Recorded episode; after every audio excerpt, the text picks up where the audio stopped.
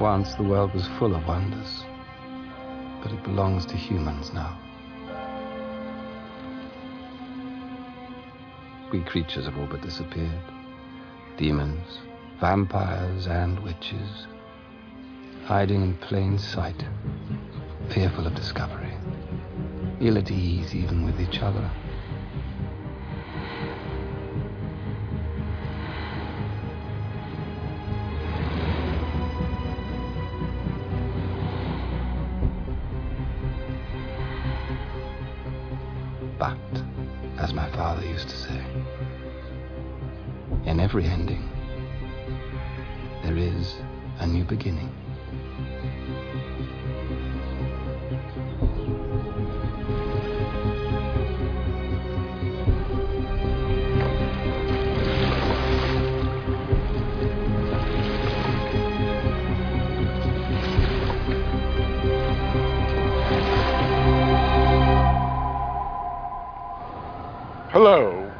Once again to a Discovery of Witches, Demons, and Vampires podcast, a weekly podcast discussing the Shudder television series, A Discovery of Witches.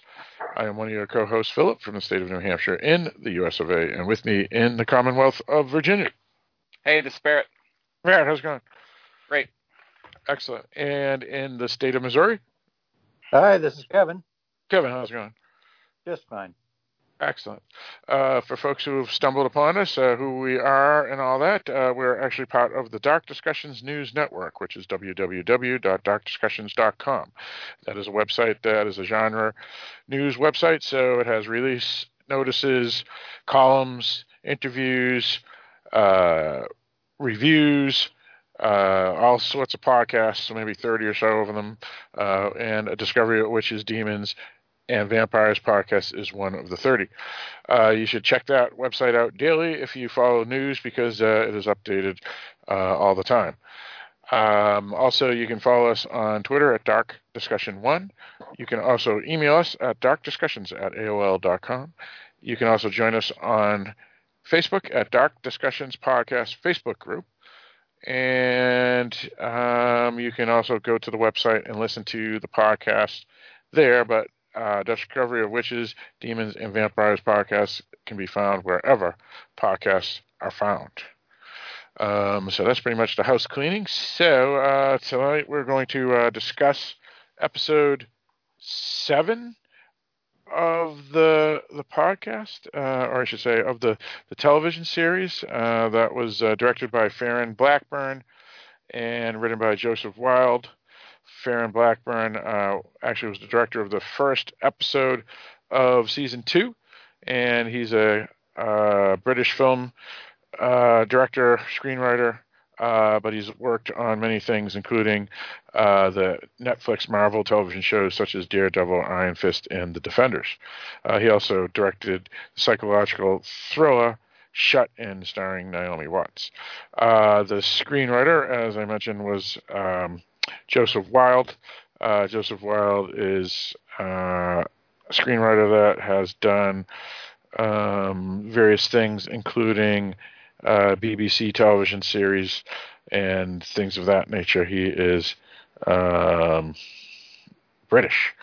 Uh, that's all I got for uh, information on the episode because there is no title for the episodes, except for two last things, which is the episode aired on February 19th, 2021 in the UK, and February 20th, 2021 in the US. Uh, we are recording this on February 21st, 2021, and hopefully the episode will be released on February 22nd, 2021. Uh, this is uh, the most popular podcast on the Dark Discussions News Network, where we have close to three thousand and something uh, listeners. So it's it's been pretty pretty big for the network. So we greatly appreciate all those who are listening, even though uh, we have not had any emails. Uh, but we know you're out there. Um, all right, so let's get into what we thought of this new episode. Uh, we're going to spoil and critique because basically we don't just review, we also critique. And anybody who's listening to this podcast most likely is a follower of the show and has watched the show and they want to hear other points of view or discussions on things that maybe they missed and, and whatnot. So uh, let's go with you, Kevin. Um, as usual, I enjoyed it. There were I don't know if you would say reveals, but uh, definitely a good continuation of the story. All right, very good. Uh, Barrett. Uh, yeah, I think the show is on fire. Um, I think this episode was almost as good as the last one, and that's just because I'm very partial to the last episode. I think this one was really well done. Uh, the plot is moving along. Uh, you can tell we're moving towards the end end of the season. Uh, the acting was great. The cinematography was great. Um, it was just an all around good episode. All right. Uh, yeah, for me, um, yeah, I would concur. Uh, this this is a really exciting episode. Uh, very thriller oriented. Um, some new characters introduced. Some uh, action. Uh, the growth of Diana as a character, and also. Um, the show is turning from a, uh, I guess, a costume drama uh, to a more of a um, action thriller in the in the last couple of episodes, uh, especially this one here. And so, yeah, big thumbs up. Uh, it is as good as any of the episodes so far, uh, but it um, definitely compares to last week's, which I was concurring with Barrett, which is I felt that was the best episode of the entire series as well. Um, all right, so it appears that we uh, all enjoyed this episode a lot. Um, let me uh, read the, the Wikipedia um, paragraph on the episode. Again, Wikipedia is not a valid source of anything. Uh, there's a lot of bias and lies on the website, but uh, since we're not doing anything about biographies or or um, uh, historical stuff. We're we're just reading a synopsis of the episode. I don't think there should be any worries about this being invalid. Uh, plus, well, if it is, we'll, we'll all most certainly point it out. But this is what Wikipedia has to say, uh, crappy site or not. Uh, arriving in Bohemia at Emperor Rudolph's hunting lodge, Matthew and Diana are, un- are reunited with Gallowglass and, unexpectedly, Jack. Rudolph knows Matthew's true identity and rejects his request to see Edward Kelley, claiming he is in Prague. However, he becomes fascinated with Diana. While Matthew searches for evidence of Kelley's presence, Diana meets a vampire named Benjamin Fuchs and the learned Rabbi Loew, who also knows about the Book of Life. Matthew's jealousy almost derails their quest entirely but Diana is instinctively able to calm his blood rage, which has intensified now that they are mated. Diana ultimately reveals her magical abilities to Rudolph in order to gain access to the book. The, the, the, delusional Kelley has been imprisoned along with it and claims that the book screams at him. Diana's power brings the images on the missing pages to life. Rudolph attempts to detain her, and in the resulting chaos, Kelley is able to rip out the pages. Aided by Gallowglass, Matthew and Diana escape with the damaged book. Matthew realizes as he holds it that the pages, the binding, and the inks themselves are made from the skin, hair, and blood of demons, vampires, and witches. Kelley is left alone and forgotten in his cell until he is visited by Benjamin Fuchs, who kills the guard in what appears to be a blood rage. Um, also, there's one other scene that wasn't mentioned, uh, which uh, is very important, and uh, that would be um, uh, back in the f- present day. They show uh, Peter Knox looking at the ripped out pages that Kelley had ripped out of the book in a display case at a museum. Um, so that was interesting. Also, one other thing of note that uh, I thought was uh, interesting as well, and folks who are, are fans of Game of Thrones will, will note uh, Anton Lesser, who plays Rabbi Loew in this episode, is uh, the actor that plays Qyburn, uh, the hand of Cersei's in Game of Thrones. Um, all right. So, uh, anybody want to add to any of that stuff? Yeah, they didn't mention that the child that they adopted has shown up there too. Yeah, they they they which did. I think they, is important. They they did. They that was in the first sentence. Yeah, I wrote. Uh, it says here. Uh, arriving in Bohemia at Emperor Rudolph's hunting lodge, Matthew and Diana are reunited with Gallowglass oh, and unexpectedly Jack. Unexpectedly Jack. Yeah. Sorry. Yeah. No, no, that's fine. That's fine. Yeah. So that was weird, um, and we'll get into that whole subplot and what, what's going on there. Um, anything else anybody wanted to bring up? Just like general stuff, or yeah, we, we can talk anything and everything now about the plot. Uh, I guess we're we're good to go. I just wanted to say I find it interesting that Diana seems more perceptive of people than Matthew is. Yeah, yeah. Well, you know what? I, I, I would concur, though. Um, her being uh, a woman and one that is very attractive, um, yeah. I could see. I, yeah, no kidding, right? Um, I could see her seeing how people would be flirting with her, and and she would probably figure that out pretty quickly because um, not that well, any of us are women. Most women that we know um, who are attractive have, have, unfortunately had to deal with a lot of, uh, I guess, come-ons. Well, and I don't mean just that. Like she she trusts Rabbi Loew, and he does not. Now, part of that could be because his blood rage is interfering with what he normally would notice. so, because he is kind of changed at this point. Right, right. That's true. That's true. Yeah. Yeah, uh, Kevin, what do you got? Uh, what's your opinion of uh, Diana and her ability to read people correctly? It seems because so far, um, what she decides or what she, who she thinks is legit or not actually uh, is the truth after we, we've we've watched the episode. Um, it's I'm kind of going. I'm kind of going through this. I mean, one of the things that Barrett said was, or you, sorry, you two were talking about is, you know, how the, you know, how a woman, uh, attractive woman, you know, get is getting the gets um, the the come on so many times.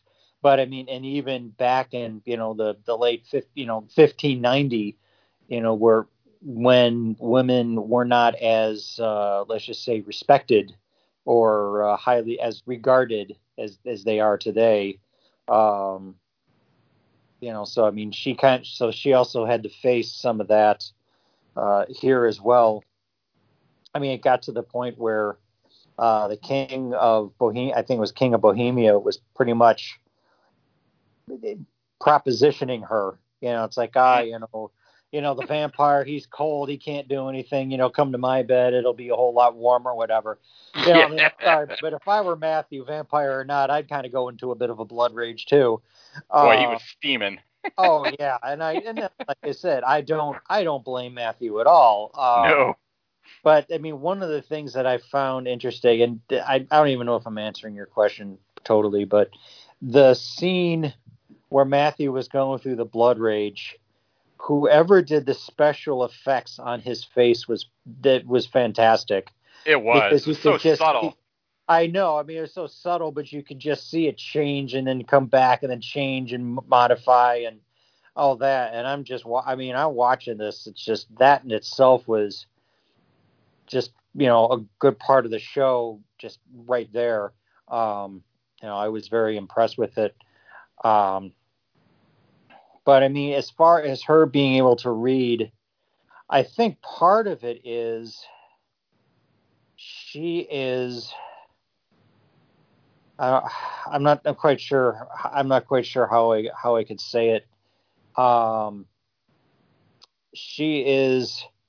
I wouldn't say she's trusting but I think she is very self confident in her abilities that even if somebody, you know, even if you get, you know, like the, the king of Bohemia flirting with her, that she she's confident she can handle herself and she can take care of herself. I mean, she she definitely uh, made made uh, made that known to Matthew that you know she wasn't afraid of him, and you know because of her you know her magic abilities, I think she she's starting to become a lot more. Um, she's she's starting to become a lot more confident in that, and so I mean I have a feeling she's been kind of practicing on her own and so as a result, you know, so even when, uh, you know, even when the king is massively flirting with her, I mean, she's almost like she, in in many ways, it's almost like she's flirting back with him, but she knows how to. It, it's like she she's she's manipulating him. She's using her women, you know, womanly, you know, attractiveness and all that, and his desire for her to try to manipulate him and get get uh, get him to to do what she wants. Yeah, yeah. Well, that's the thing that, that's interesting about her, her character in this is, even though Matthew's freaking out about the what I, I, would say is is disgusting uh, proposition um, right. because he's the, he's the emperor. He thinks he can get away with stuff like that. Um, you know, there's one thing to objectify someone in your head because everybody, you know, kind of does that when they look across the room and they see someone there, and they say, "Wow, that woman is or that guy is whatever." But to actually publicly come out and say it and also to a married woman. And again, he thinks he can get away with it because he's quote unquote the emperor. But I think she's smart enough to know versus Matthew, the point doesn't matter to well, nothing matters there because they're planning to only be there until they get the book. So who cares? So she's just saying, you know what? I'm going to use my attractiveness and sexuality that he wants and try to use that to get access to the book uh, by um, doing obviously not not having relations with him, but flirting to the point where he thinks something could happen, even if it isn't going to happen. So it, it's kind of ingenious by her to do that, and I think Matthew is being just a, a typical stupid uh, spouse rather than saying, you know what, this, the point is, is that yeah, flirt with him as much as you can so we can get to the book and then we can take the book and get the hell out of here so she's thinking way ahead of him.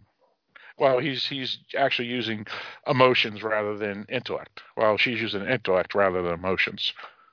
Well, yeah, I mean, she's obviously in control, and it's not that Matthew does not trust her. It's it's obvious Matthew does does trust her.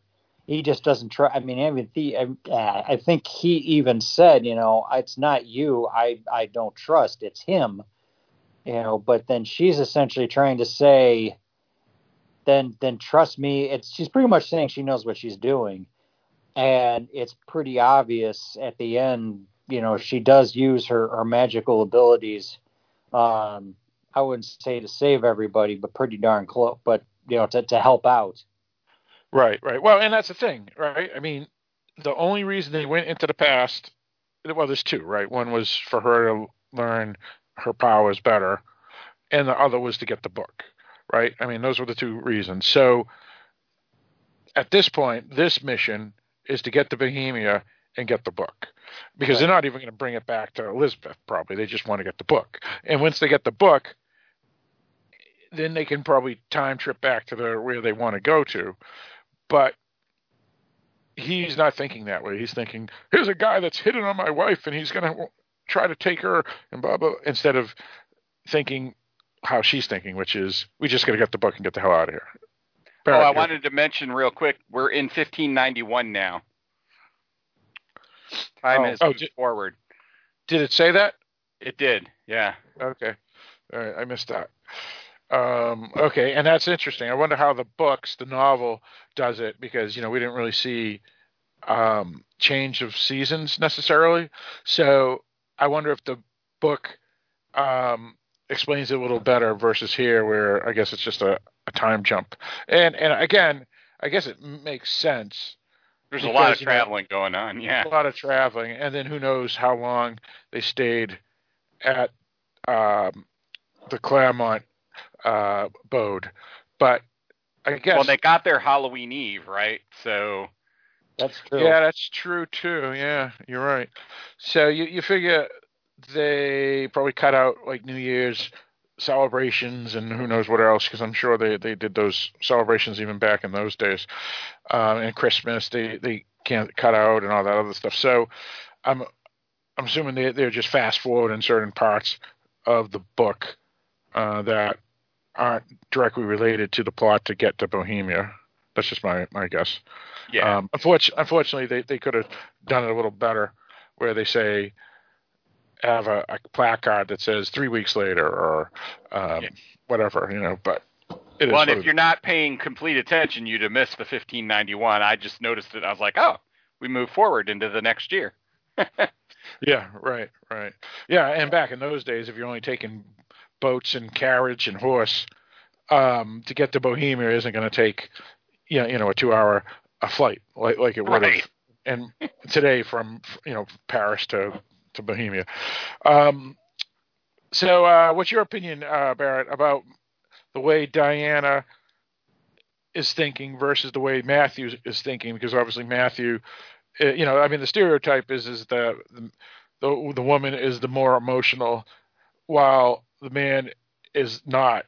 And yet here, there's kind of a role reversal in the in the genders, where he's the one that's emotional and can't control his his um, his thoughts and whatnot because he's getting jealous, while she's the one that's being being uh, head head firmly on her shoulders, which is we want to try to use this guy so he can get us to the book so we can take the book.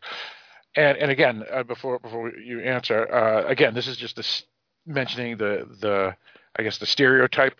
Uh, that doesn't necessarily mean I or any of us uh, believe the stereotype. Right. Um, yeah, I think it's an interesting reversal. I also think I think she's actually using more than just logic. I think she's utilizing her empathy to know who she can trust and who she can't, and as well to manipulate. And then she's using logic to know, you know, what she should do to get to the book. Her goal is to get to the book. It doesn't matter how that's obtained, well, it, within reason, of course. um, she's she'll do whatever she has to pretty much to manipulate him into giving her the book. Right. Yeah, that, that that's actually a really good point. How she knows what to say to people to get them to like her. Um, and and that that is a form of manipulation. You know, it's like the salesman or or a public relations person. She she has that ability to uh, get people to uh, like her and therefore trust her and therefore maybe do things for her. Yeah. Yeah. So that's a, that's an interesting observation. And I can't say that I don't that I dislike the emperor. He's he's kind of a dick, but he you know he's used to having power, and Matthew to him is way underneath him. You know, as far as he's concerned. so to him, everything's fair game. Yeah, yeah, that's a fair point because again, yeah, anybody that has that sort of power is apt to abuse it, and when there's no checks and balances, uh, that abuse can, can, occur. And and back in those days when the monarchs had ultimate power, um, and they would use their uh, conscience to uh, let go uh, executing people because they oh they betrayed the state, therefore they betrayed uh, us, and therefore they're evil. So why not kill them? Uh, but also sometimes they yeah they they're hedonists and they they take advantage of things as well. Um, so I guess for a monarch in that era. I guess he, he, he wasn't that bad, you know. I mean, we already saw Elizabeth, and you know she had people's heads chopped off all the time. So yeah, where you know, so so I guess he he may not be as bad as her, even if he was a lech. Right. Um, Well, hey, actually, there's a couple of things. Um, like, I'm kind of curious what happened. I mean, as as we know, the the rabbi at the end ended up being, in, according to the emperor, pretty much a fraud.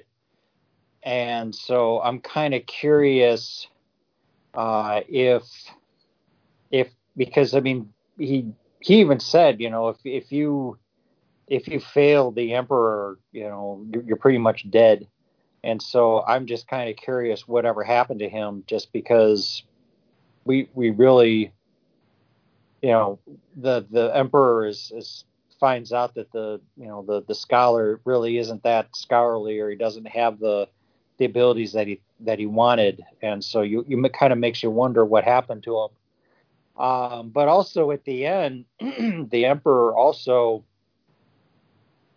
I wouldn't say laid a trap. Well, kind of laid a trap, but like because uh, you know Diana said you know was talking to the emperor during that party because she's like you know it, it it's not even she's flirting with him. She's also um, uh, kind of talking him up. You know, um, flattering him.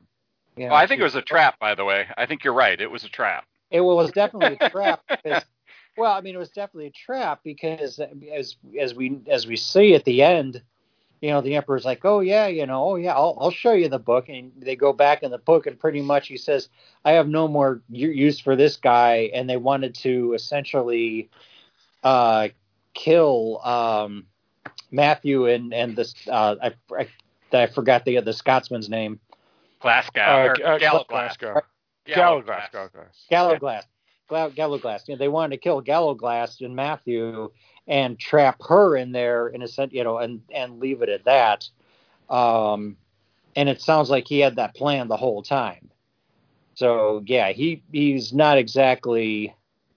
But he You know. seems kind of stupid, don't you think? Because he knows that Matthew's a vampire. He must have some kind of idea of what he's capable of. Uh, he's probably well. That you would think that.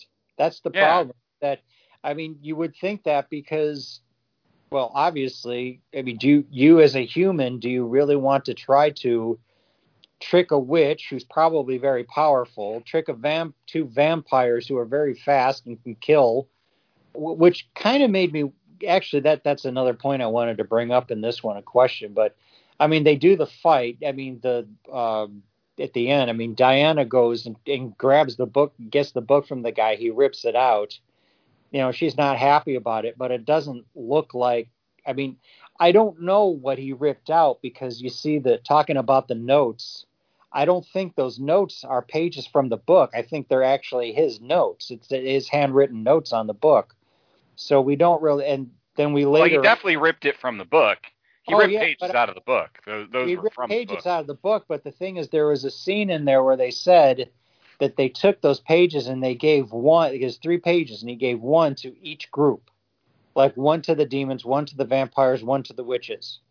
Like those three pages were were given to somebody, you know, given to the three.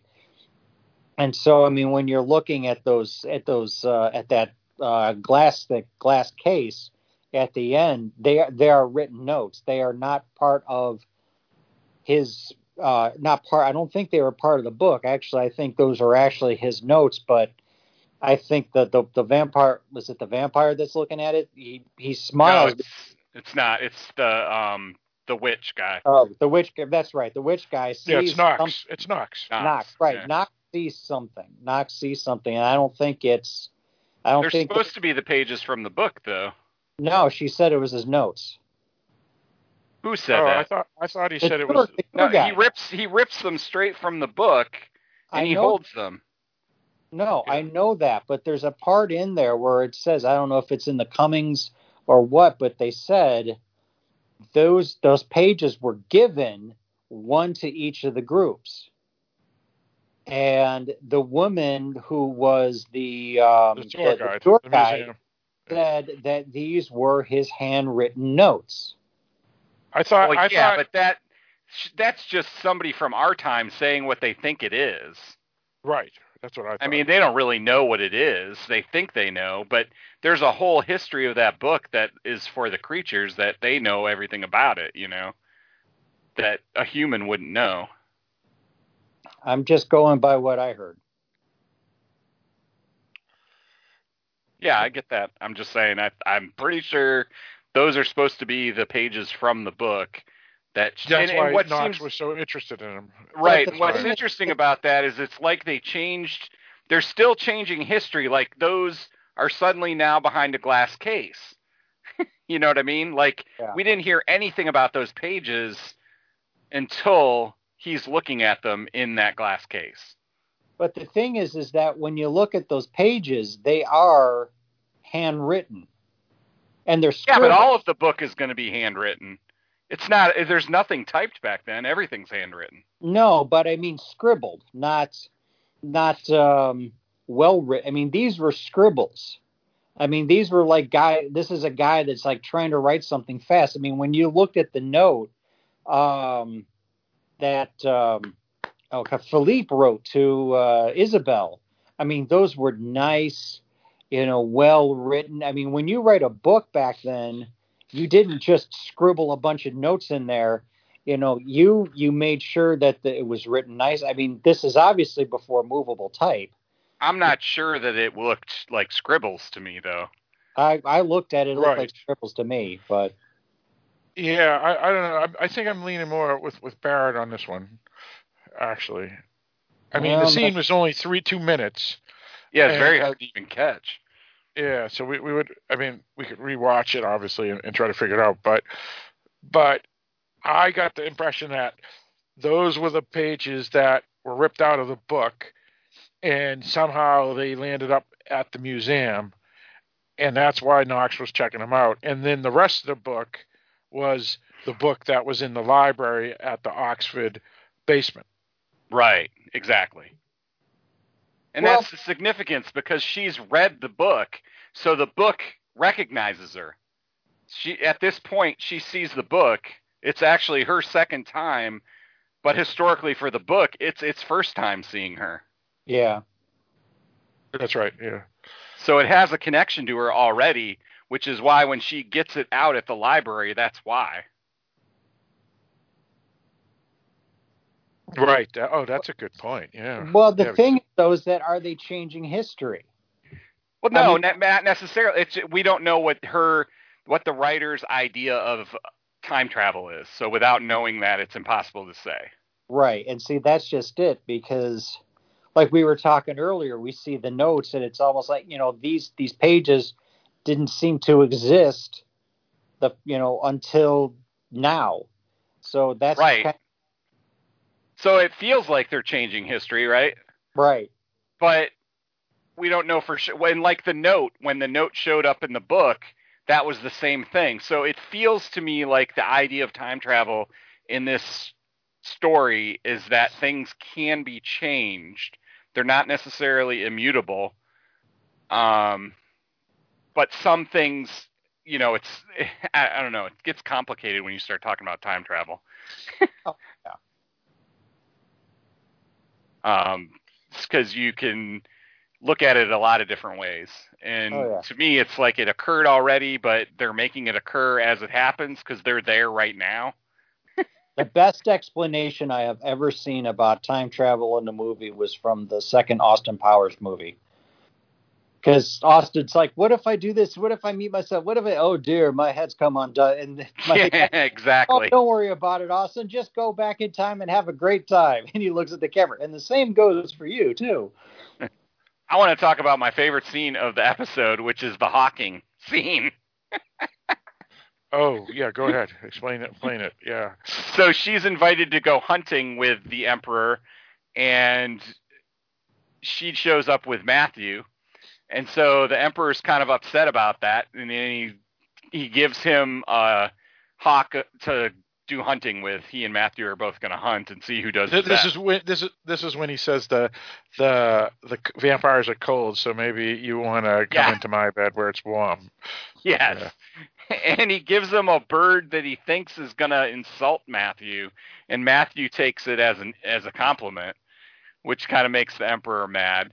And then they're hunting with the hawks, and Matthew, I don't know if he controls the hawk or not, but he's a really good hunter and he causes his hawk to kill the Emperor's hawk. right, right, right. And the Emperor gets apoplectic, let's say. You broke Right. my. You broke my hawk. Yeah, it was. It, well, and it was a per, it's an interesting Falcon, thing too, whatever. Because yeah, it, it's an interesting thing too because you can do it. He can do it without actually being guilty because it's Yes. like, what do you mean you control the hawk? You can't do it. What are you, what are you talking about? So the the guy gets all pissed, and and yeah, this is when then we have the big scene right after. He basically kicks him off the field. He says, "Get out of here! I want you off. Uh, you know, to leave the the city. You know, whatever, or, or you know, you're going to the jails or whatever." And then they go to pack up, and that's when Matthew has his blood rage incident, right? Yes, when she p- creates the fire at the doorway. Yeah, that was awesome. She's beginning It to was. get more powerful now and, and actually control her power. And it's funny when Gallowglass comes in and there's char around the door, and he's like, "Okay, whatever." That was humorous, yeah, yeah. That was awesome scene. He just kind of comes and said, "I come at a bad time." Yeah, exactly. That's what his expression was. It's, it's kind of funny.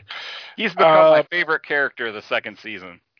Yeah, it looks like he he makes it to the third season because uh, I know he was one of the the characters um, at the end of the the filming of thir- season three that said thank you. This was a great time for me and all that. So it appears he's going to be a, a a character in this third season as well. Oh, so that'd be curious. Yeah, but, but it's weird, right? Because Yes. maybe they aren't going to go back into the past again, or or or, he could or- still be alive. He's just not in any of the season one episodes. Right. That's exactly right. Good point. Yeah. Um, yeah, so they're about to leave, and Gallowglass or someone comes and tells them uh, that the Emperor wants to apologize and and, and have you, uh, you know, have, for dinner or something like that. It's the beginning of the trap, basically. Yeah. Yeah. Right. Right. Yeah. Okay. I'm yeah, looking at they, they I'm looking at the um, book pages because I've fast forwarded to it, and uh, it looks pretty well written to me. Like I can actually read it. It's in English. Right. Right. Yeah. Yeah. It would be in English because he's a, a, a Kelley's a, a Brit. now there are scribbled out parts, but and some of it's illegible because water is damage and stuff like that. But and actually, as I'm looking at this, it looks like more than three pages. Like there's three pages in the lower right corner. There's a top of another page, which I find weird. It could be a reflection, but it doesn't look like it. Well, maybe it is. Yeah, it might be the reflection of the glass case that they're in. Oh. Right. Right. Yeah, so I mean, it's not really scribbled. I would it looks like scriptish as I would expect in that time period. There are like symbols that are scribbled that would you would call scribbles because they didn't have anything mechanical to make those symbols out with. Um, right. But if it's in English, then does that wouldn't that be that was were his notes? It's hard to say. I don't know. Yeah, the one thing one thing is to listen to what the museum curator says. Well, and there could be. Well, here's a point that I hadn't thought of. There could be pages in the book that were blank that he wrote on. That is possible as well. Right, right. That's true. That's true. because books often were made before they were written in. Yeah, that's true too. Yeah. Or, or some of the notes are, that he wrote on the pages. Yeah, that too. You know, like like you do did back in the day when you were in college. Yeah. Um. Yeah, interesting. Um. Yeah. See, that was another thing too, where um, Matthew shows that he, he's he's hindering the the the operation by having the uh, the Velkin kill the other Velkin because it's Yeah. like again the point is is to just get this guy to be our buddy buddy so we can get the book and get the hell out of here. Right. Yeah. Yeah. The thing is, I mean, the funny part is the book was. um I mean, it reminded me very much of uh, what you call it, uh, the Necronomicon from the Evil Dead series. Well, and when she co- when she communes with the book is all I can the only way I can think of to call it. That's a pretty awesome looking scene too. Oh yeah. That that magic that comes out of the book. The CGI in this is not over the top and perfectly placed. Yeah, this was as good as the Ig Ig Drizzle. Is that that's how you say it? Scene the the, Yeah. the Tree of Yep. Life. Yeah. it was that was this was as good as that. And yeah, the CGI are- is really solid here. Even even when they did the snake. Yeah, yeah, that was, was- was- that was another funny scene. Gallowglass takes that snake and puts it in a jar. yeah. Oh, uh, spe- speaking of, remember the horrible CGI for um, Lovecraft Country for the snake. yes. That was that, this this this show is so much better with, Oh, yeah. with CGI. Never mind story. Um, Well- They they she did that to uh, the King's Glass, I think. Yeah, it was a snake that was part of the glass. She Yeah. turned it into a real snake. Yeah, and that uh, kind of got the the king to like, okay, well, you know, maybe she actually is more than a pretty face. Yes, yeah. Um, now, um, let, let me read this little blurb about Rudolph the Second Holy Roman Emperor, because he he was real. Uh, he actually had a long reign, 36 years. Um, he did lose power at the end, is and his brother forced him to resign and and whatnot. But um, this is what it says. It says. Uh, Rudolph II, the Holy Roman Emperor, King of Hungary, Croatia, Bohemia, Austria, Archduke, and House of Habsburg. Uh, Rudolph's legacy has traditionally been viewed in three ways an ineffectual ruler whose mistakes led directly to the Thirty Years' War, a great and influential patron of Northern Mannerist art, and an intellectual devotee of occult arts and learning, which helped seed what would be called the scientific revolution. oh, interesting. Yeah. So, um, obviously, he wasn't a good uh, treaty person because that led to the Thirty Year War, I guess. Um,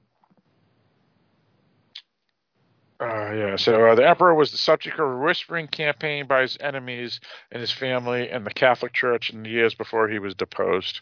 Sexual allegations may well have formed a part of the campaign against him. Yeah, so he was, uh, and he was uh, many artworks commissioned by Rudolph are unusually erotic, and uh, it makes sense if he was big into Northern Mannerist art because that's the, the arts that that has a um, lot of uh, naked folk in it. I've noticed. So, yeah, interesting.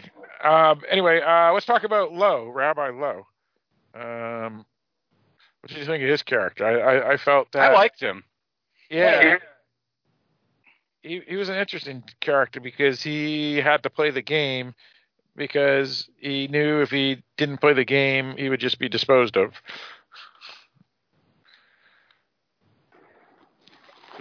Uh, now you said you liked him, uh, Barrett.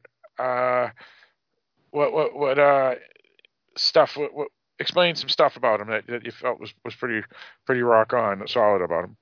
Well, he was um he knew that he couldn't do magic, but he was he went there under the auspices that he was supposed to figure out the philosopher's stone for or the, the you know the book for Rudolph. And Yep, yep. But with them he's completely honest. He says, "I know I'm dead if I don't succeed." Right. He's basically telling them that they should get out of there if they value their lives because that's what's going to happen if you can't help him in his quest. Which is Right, right. actually one of in in real life that was one of Rudolph's quests was to find the philosopher's stone. Which is pretty Oh, is that interesting true? too. Yeah, Oh, yeah. That's a true thing. I had looked that part up.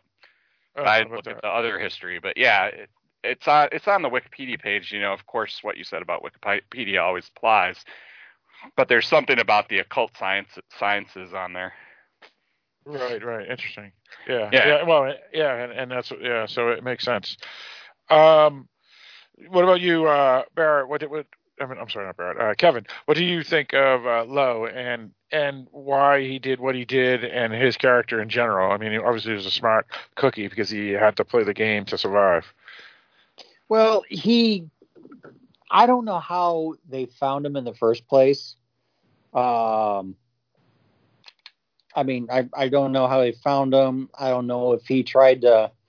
I mean, he was obviously intelligent because I mean he could translate different languages, but I think he was unable to translate. Um, I think he was unable to translate the this the book, the main book, the the book of life, and I think that's mostly what um, the the the king, you know, the emperor wanted, and so I mean, so the, the emperor called him out as a fraud. So I mean, that's why I was saying I don't know whatever happened to him at the end because, uh, you know, Rabbi Loew just said, "Hey, you're right. You know, I don't. You're right. I don't know what I'm doing. You know, and he did he because he knew not to contradict the king because if you contradict the king, you were dead on the spot. So, and the thing is, the guy just said, "Take him out of my sight." So does that mean he was banished, or does that mean that he's his life was forfeit, or I really don't know. And and I mean, I've seen that actor in other things before. I mean, I watch a lot of British TV, so I've seen him in a few things. But Game know, of Thrones. So, well, I, I, I never really watched Game of Thrones, so right. Um. So I Yeah, mean, like ahead. I said, Continue. he was he was he's intelligent and he knew the book. He was, I mean, everybody's like, no, no, I never saw the book. I never saw the book. He's like, yeah, I saw the book. Um, so I mean, he was, excuse me, he was more interested in helping Diana and, and Matthew, but he also knew, you know, not to upset the up, upset the emperor. So, you know, he did know how to play the game, but the problem is, is that if you play the game long enough, uh, you know, especially against someone powerful like the emperor, you're you're you're going to get burnt. But he did he did do one. Uh, almost sounded like the beginning of a joke. You know, he, he's pretty much he almost did the a Jew, a witch, and a vampire into a bar. I mean, he pretty much said said something. I mean, he didn't say it like that, but he he's like, it's interesting. He says, where else would you see a Jew, vampire, and a witch together? Yeah, that was great. you know. Oh, that was yeah. He did say that, didn't he? Yeah, that's right. Yeah. Well, um, I mean, as I said, it almost sounded like the beginning of a joke. It did. That's exactly what I thought he was leading with a joke. yeah, so this Jew, this vamp, so this Jew vampire witch, they into a bar. You know, yeah. Um, I also liked how uh, they they showed that he wasn't just a regular rabbi. He was into the mystical arts too, because it did, didn't he mention the golem? uh, Yes. no, emperor did. What's that? I think the emperor mentioned the golem. Well, describe the golem. And right. Yeah. they- well, they it's a, the golem is a Jewish thing, right? It is right. Yeah, and no, yeah. that the emperor was mentioning that, talking about the golem, and the the uh, ra- the rabbi said, you know, rabbi pretty much said, "Oh no, he's um, the emperor was talking about the golem. Never mentioned it by name, but mentioned the golem, and he said, is it meant for?" You know, uh, like all these different things could be meant to scare, could be meant to serve, could be meant to this. And then the rabbi pretty much said, But the Jews are your faithful subjects, sir. You know, so he's pretty much trying to say, Yeah, there may be a golem, but we're not going to use it against you. Interesting. Did, did you get that too, Barrett? No, I, I missed that. Yeah, well, me too. I mean, when they first started talking about the golem and the Jew, you know, and how the how how it would be used against the Jews, the the the rabbi wanted to make wanted to remind the emperor and reassure the emperor that the Jews are faithful subjects. So I mean, he didn't say, "Don't worry, we're not going to use it against you," but he he didn't deny it, but he just said he, he's he's trying to save his own people and keep his own people safe because throughout history, you know, there's always been a, a very anti-Semitic state. Oh, yeah. you know, and so he's trying to say, don't worry, you know, the the Jews aren't the Jews are your faithful subjects, and that's and that's all he said. But it, you know, kind of reading in between the lines, he pretty much said, you know, because he never denies it. So he pretty much says, so I mean, it's I took it reading between the lines as, you know, if it does exist, we're not going to use it against you. Which would be cool in later episodes if it actually does show up. That would be interesting. That actually is a pretty cool, cool point. Yeah, that would Yeah. be awesome. Um, there, Uh, one thing we haven't talked about is the gift that she received, which was a big gold statue of um, the Artemis and, and the stag. It was like a bigger version of the chess piece, Yeah, which I thought was pretty cool. Made in gold. right. And it, it, and an automaton. She says that it's an automaton. It's like a wind up Yeah. toy. It moved. Yeah. Yeah, It it was was like so a wind up toy. yeah, yeah. Was was what what what was your thoughts on when the emperor was was pissed that he was expecting something else and he got Typical emperor.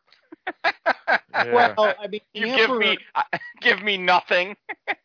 Well, he, what he said, he says, well, he pretty much said, because she offered him the book, and she's and he's like, oh, I've I've seen this, you know. So I mean, he's upset, and I have to confess, I, I kind of I understand why because it's it, like a, I you came here promising something I wanted, you come here and you give me something that I don't want, you know. But the thing is, is that Diana is, I, I mean, full kudos to Diana for knowing how to.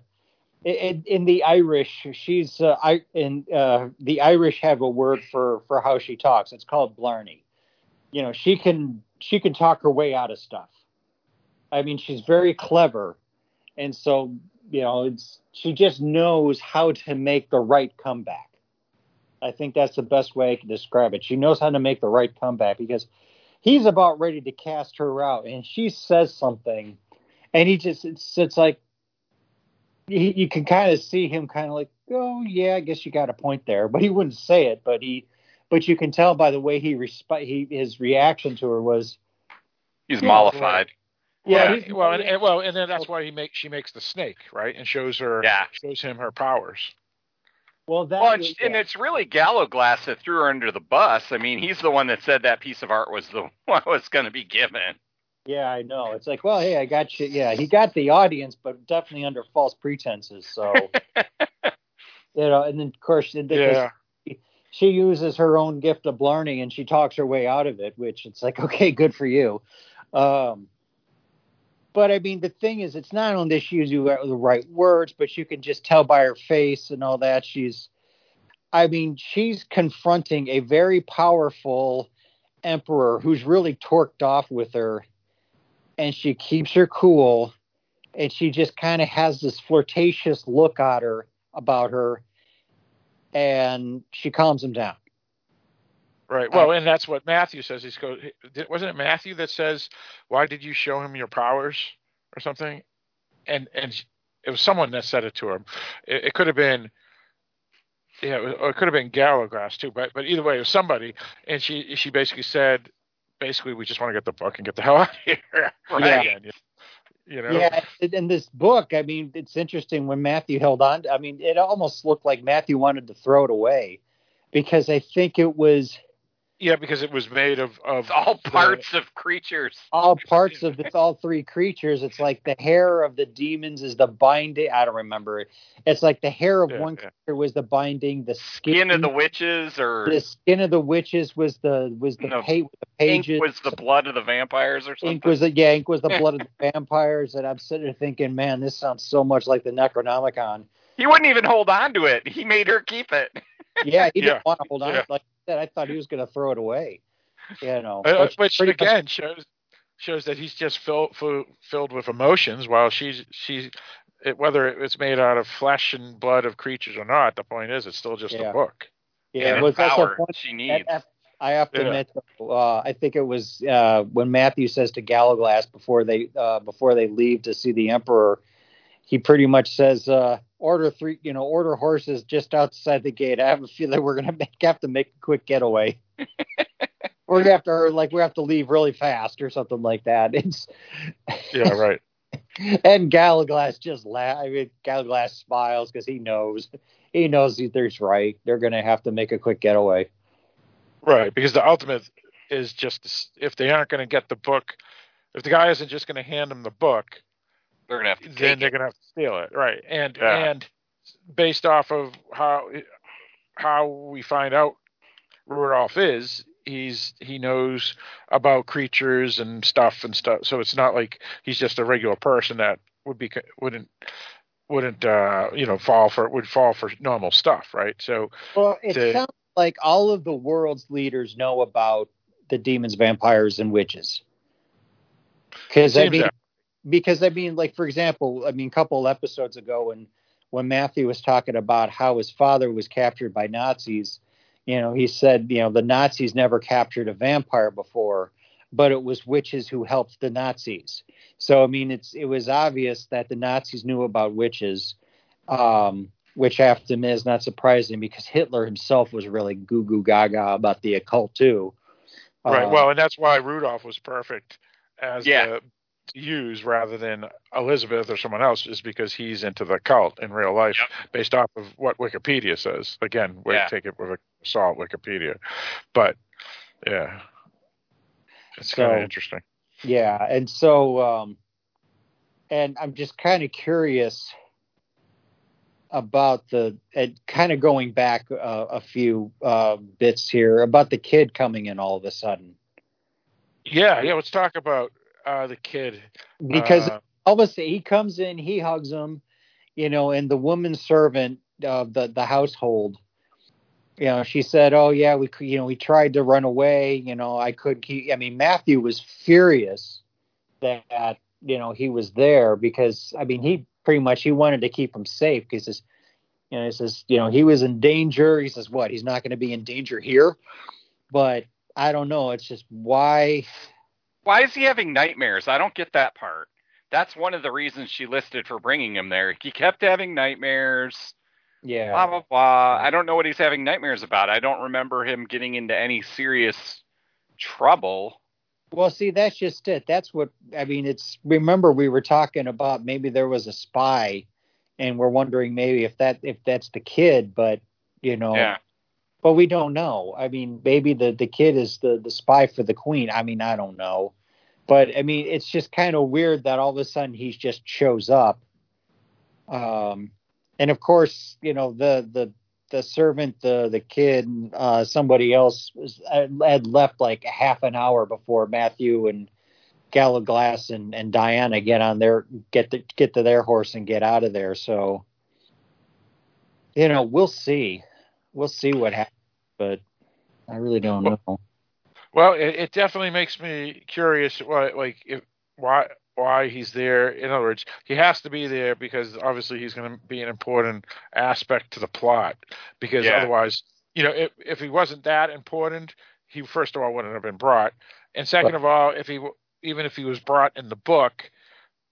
And he, he, he they would have probably just written that whole scene out if he wasn't important to the plot. So it could be something like, yeah, he's a spy for Elizabeth, you know, uh, similar to Qyburn and and all the rest of them in Game of Thrones, where they had their quote unquote little birds, which were basically children that that homeless children and stuff that were all throughout the city that would spy for the masters, and and, and in a sense, this could be like Elizabeth's spy or Hubbard's spy or somebody's spy, and that's why it's important to bring the character back in this episode here because otherwise there's there's no no point of to even have him in the story at this point.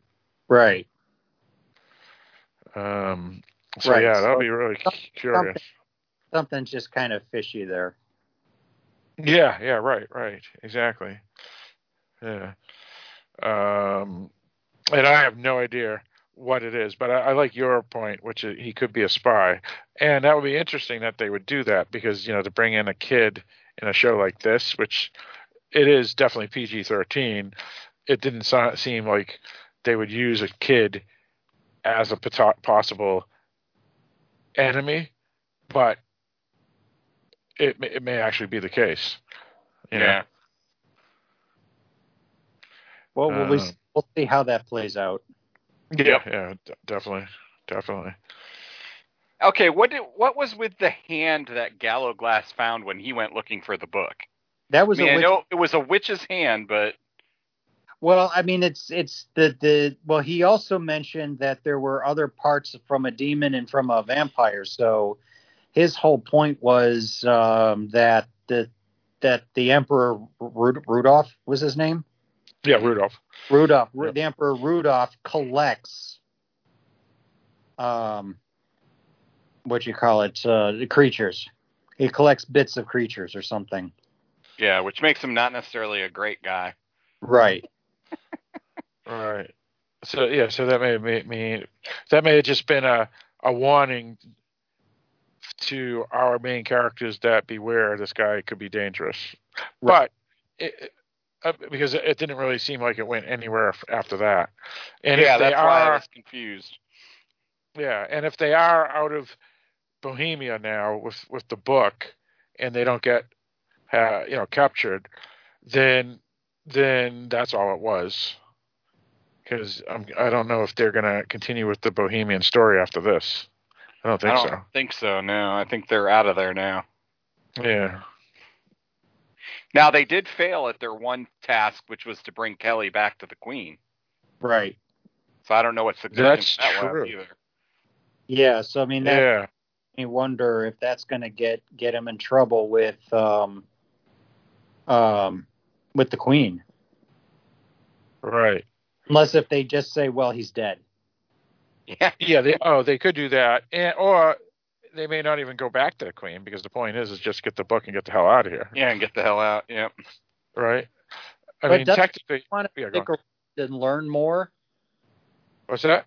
Doesn't she want to stick around and learn more from the uh, from from the from that coven? I know that's that's that's the key. Uh, I'm I'm not. Yeah, it may. I think you're right. So I don't. I don't know. That's a good point, Kevin. Yeah. I don't know. It's, yeah, it's that's the thing that was always weird, at least for me, when I started this season. Was did they go back to get the book, or did they go back to learn her powers, or is it It was twofold. now? I think it's threefold actually. One thing is to hide. Two is to get the Yeah, book. that's Three true. is for her to learn more. But I think she's learned a crap load, so I don't know how much. Well, the Yeah. funny is that how? Because I mean, she only had like two quote unquote sessions. Yeah, Uh, you know, she had two real sessions with um, uh, what you call it? The you know that that one old witch, and then Right, right. you know we never, and then all of a sudden she's like she just snaps her fingers and fire just comes up out of nowhere. You know, Well, I think the reason for that is because they showed her how to access the magic without just pure emotion powering it, which is how she had accessed it before. And when she Right, learned in that that's session true. how to do the weave, I think that brought her closer to being able to just do it however she wants. And she's such a natural witch and able to touch on all the elements. She can do just about anything now that she's got an idea of how. That's true. May, yeah, okay. Yeah, I mean, maybe, maybe that'll be the plot devices that she now knows how to p- control her Earth's power or access her power that she doesn't need help anymore. I don't know. I don't, you know, she probably still needs help, but she's further along the way to being able to do it without just straight emotion, you know, and Right. she's she's just getting closer to being able to do it more easily on her own. Right, right, and and actually, I mean, even though this book is her story, or, I should say, this TV series, never mind the book, is her story. It also could be the the learning the witch stuff isn't that really important. Yeah. it's more it more important is to just get the book, and then that may bring peace to everybody. Because even though she could become the most powerful witch in the entire world, technically she doesn't need to, right? Because I mean, she's a well-established scholar in in um, antiquities anyway, and at the beginning of, of the series, she didn't even know or really care about her witchness.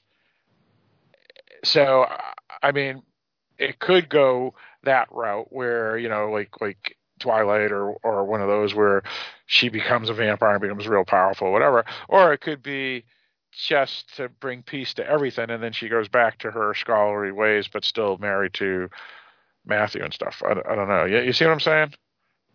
Yeah. I don't know. Yeah. It depends on on wh- what route the book wants to go because even though she does have power, I, I, I don't know if it really is that important to her. And the only reason she's doing it is because she just doesn't want Matthew to be killed and stuff. I, I, don't, I don't know. I, I really don't know. So, um, what else do we want to discuss? Uh, any other plot points we want to bring up? I think we've covered pretty much all the main plot points.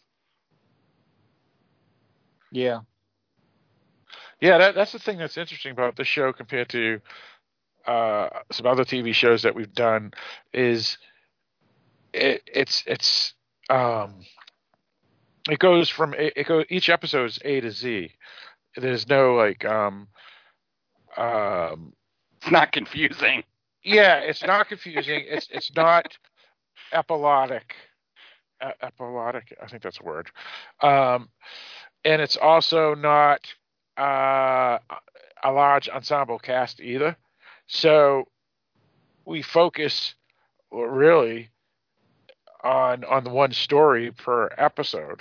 You know, I mean, even the episode when Diana and Matthew weren't involved, we really it was really uh, we were just focusing on um, uh, Mar- Marcus. Is it Marcos? Marcus's story. Marcus, yep. Yeah. Yep. So And we're going to see him next week too. Yeah, it Yeah. looks like a it looks like a current time period episode next week. yeah, it does. Um, yeah, and that was interesting too because we even said that was the best episode of the se- season at one. I, I actually said I thought I liked that one as the best episode of the season, and then Yeah. each episode just keeps on getting really good. So it's it's it's kind of interesting how it's working out. Um, yeah. So all right. So yeah, that's pretty much it. So some of these episodes are, are you know earlier episodes we were doing like two hours. Some of these later episodes we've only been doing an hour or hour and twenty minutes because that's really all, all we needed to do. Um, I, yeah, they're re- really well formed episodes that give you everything you need, and it, that's there's a lot to be said for that. yeah, that's some damn good screen writing and uh, showrunner stuff going Yeah. on there.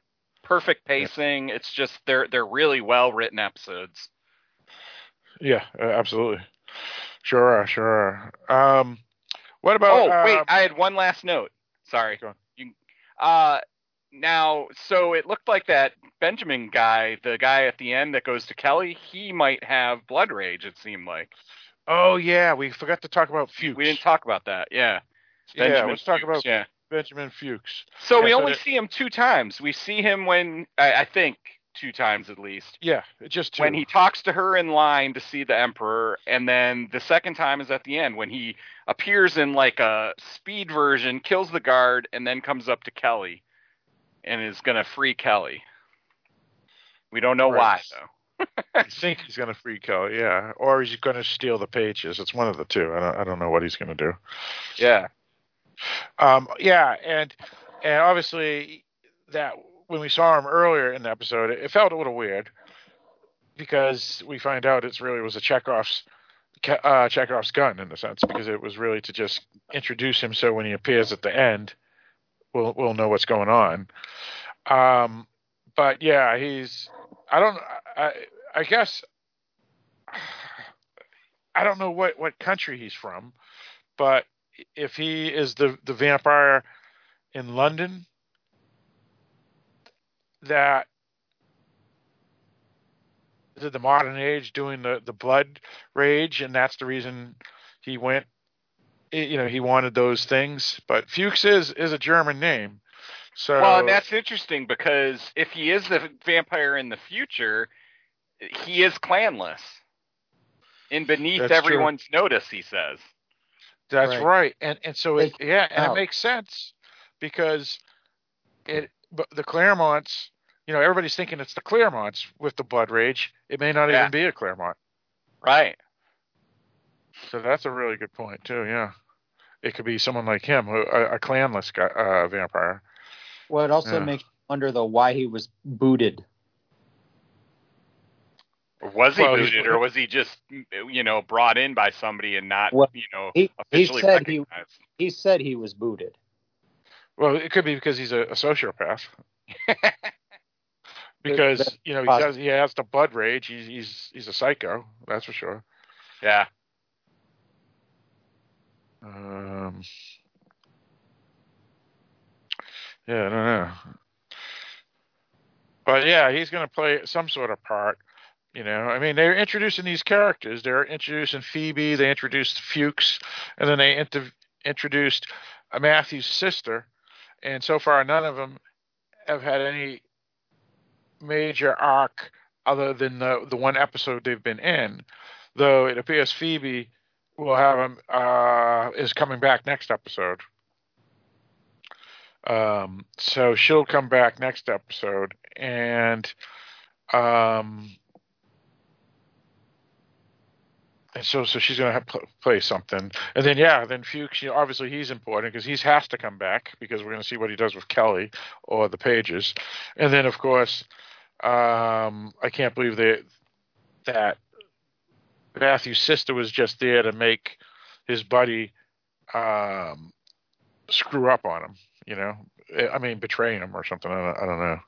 We'll see what what goes on with with all that because it'd be first. I mean, I I personally think that they put in Fuchs just because first we thought, oh well, maybe it's Matthew's sister with the blood rage that's killing everybody in in the present time, and now we have this other guy who pretty much kind of went all blood rage on somebody.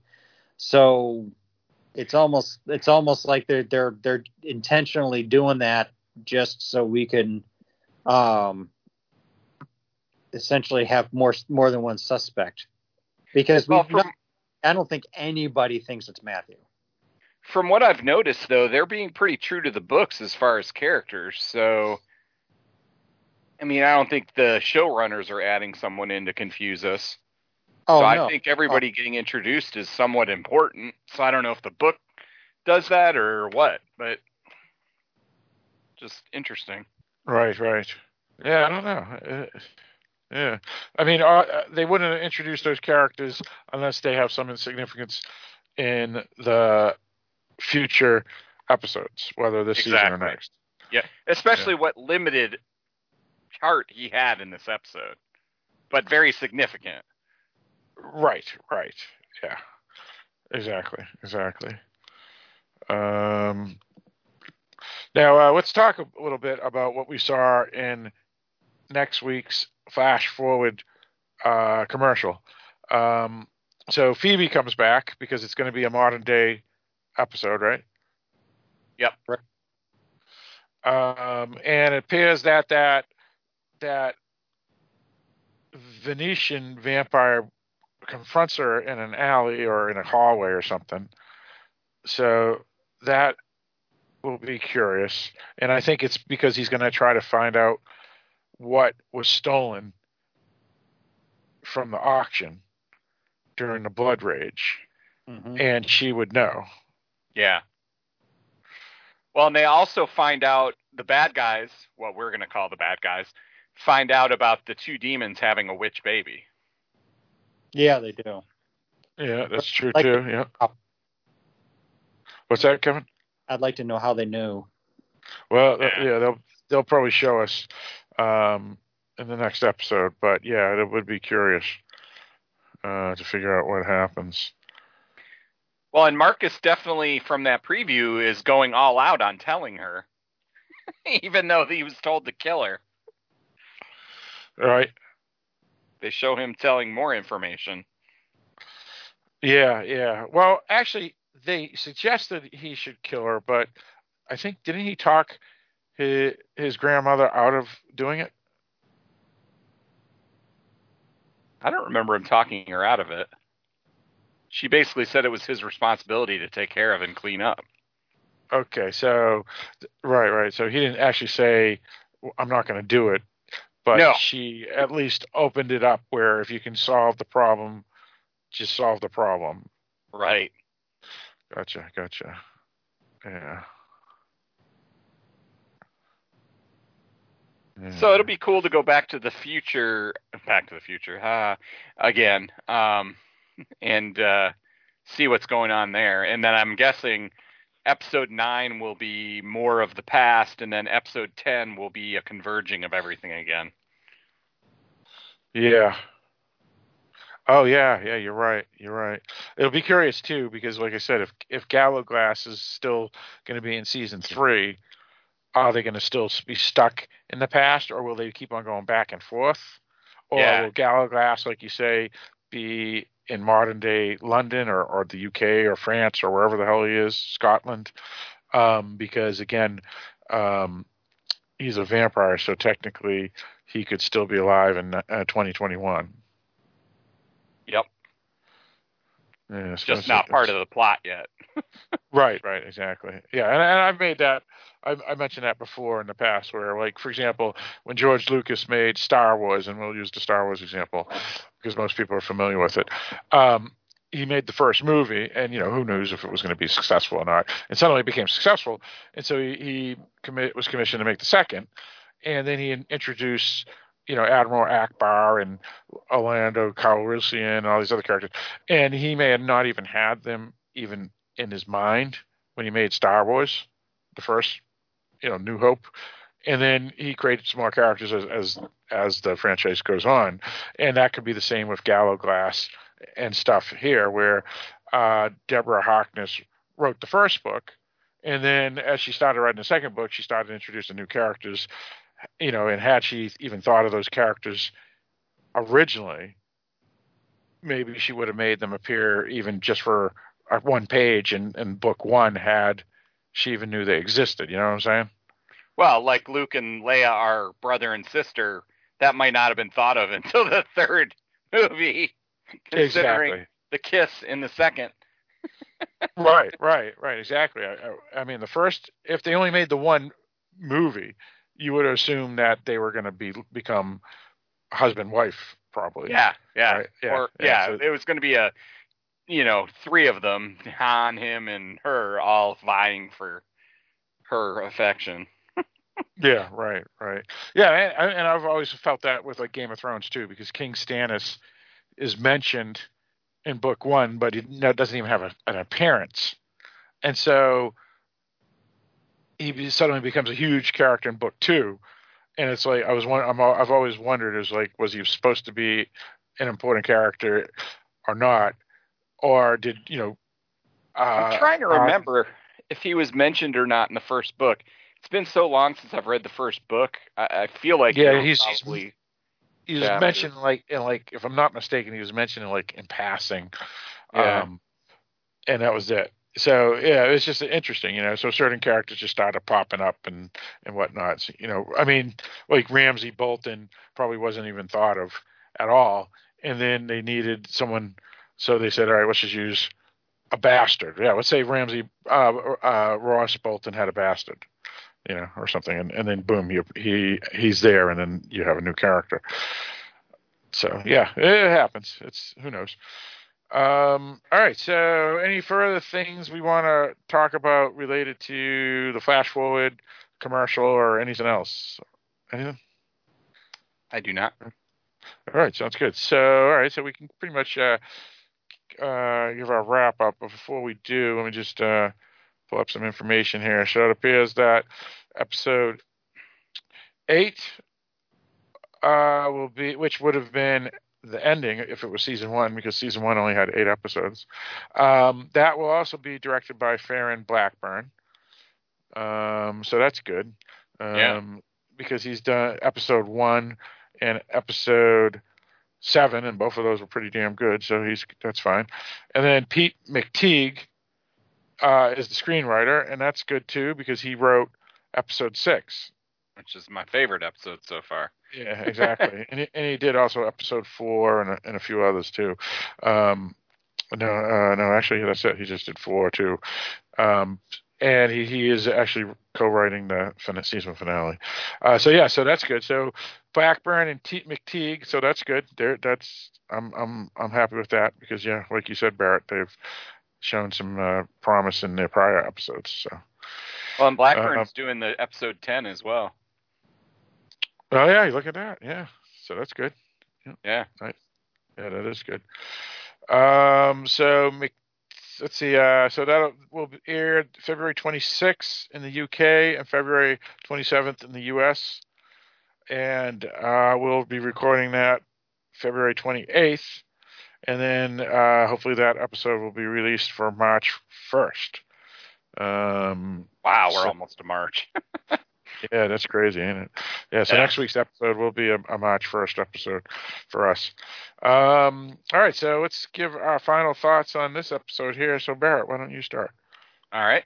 Uh, this was a great episode. Um, this is a great show. I give it two thumbs up. Everyone should watch this show, especially if you're into vampires um, and witches. It's it's really good, really well well crafted. Indeed. Um, yeah, for me, um, I would concur. This was a really good episode as well. Uh, a lot of action, um, suspense. Uh, the new characters that were introduced, such as Rabbi Loew and Fuchs and Rudolph, uh, were all solid characters. Uh, it'll be curious to see where they, they go with the plots of um, uh, their quote unquote adopted son Jack, why he's there. So he, there's going to be something going on there. Obviously, Fuchs is going to play a, a, good role, and then Diana uh, showed some some some growth as well. We didn't even talk about how she punched a guy out. Yeah. Oh yeah, that's right. Yeah, that was awesome. Yeah, yeah it was. Yeah. And uh, so yeah, so uh, I agree. It was it was a great episode. Uh, let's go with you, uh, Kevin good episode. I'm just looking forward to what happens next. Um, just curious on, uh, you know, with the kid and um, all that sort of thing. I just, just looking forward to it all. Yeah, that pretty much sums it up. I mean, the the thing is, is, is do you want to look forward to ne- next week's episode? And and you're, you're, absolutely. This is the type of show if they dropped it all as a binge, I probably watched it, all, you know, similar to like Ozark for Netflix. I would have, I would have probably just binged it. Um, and and that's the thing compared to like, you know, we, you know, we, me, you, Kevin, and you, Barrett, did a episodes on uh, uh, Lovecraft Country. That and we did a travel guide to Lovecraft Country, the podcast, and oh. and none of us want to even remember it because we weren't looking forward to the next episodes, you know. And then me and Barry could say the same thing about the stand. You know, we did a, the "Don't Tell Me, I'll Tell You" the Stand podcast about the CBS All Access television series, The Stand, and yeah, we weren't looking forward to that either. You know, because that I mean that those episodes were just horrendous. That's going to be actually be my worst 2021 uh, of the year too. Oh yeah. It was, yeah, th- th- nothing's gonna just like it was last year because it started in 2020. It's gonna be also the worst in 2021 too. That it's just yep. a terrible, absolute chunk garbage. Yep. Um, but this show, this show is really good. Um, so a, a couple last things. Uh, if anybody that's re- related to the show wants to uh, come on and be interviewed to talk about uh, your stuff. We're here to help market you. So, for example, Deborah Harkness, if she wants to come on and, and talk about her books and whatnot, uh, we're here to make that tr- a truth, meaning you come here and we promote your books. Uh, we would love to have you. Also, obviously, we would love to have Teresa Palmer, but uh, I doubt she would come on because she's like a superstar. Um, but would take anybody, anybody related to the show. If you're, you're the key grip you do the lights. Come on. Contact us at darkdiscussions at AOL.com. Also, we're, we're still looking for emails, right, Kevin? We're still looking for emails. Please, please send us emails. Tell us what you like, what we could improve on. Um, and, you know, just at least tell us that, yeah, you're listening. And if and if you read the book, you know, changes oh, yeah. what you liked. Yeah, right yeah, anything. We we want to hear it. We'll read your emails on the podcast. Um, So, all right, we'll uh, see everybody next week. So, uh, Barrett, why don't you lead us out? Uh, thanks for joining us again on this week's episode of uh, Discovery of Witches, Vampires, and Demons. Nope. Nope, the other way around. Demons and Vampires. There you go. and uh, next week we will discuss episode 8, which we are all looking forward to, as you probably are as well.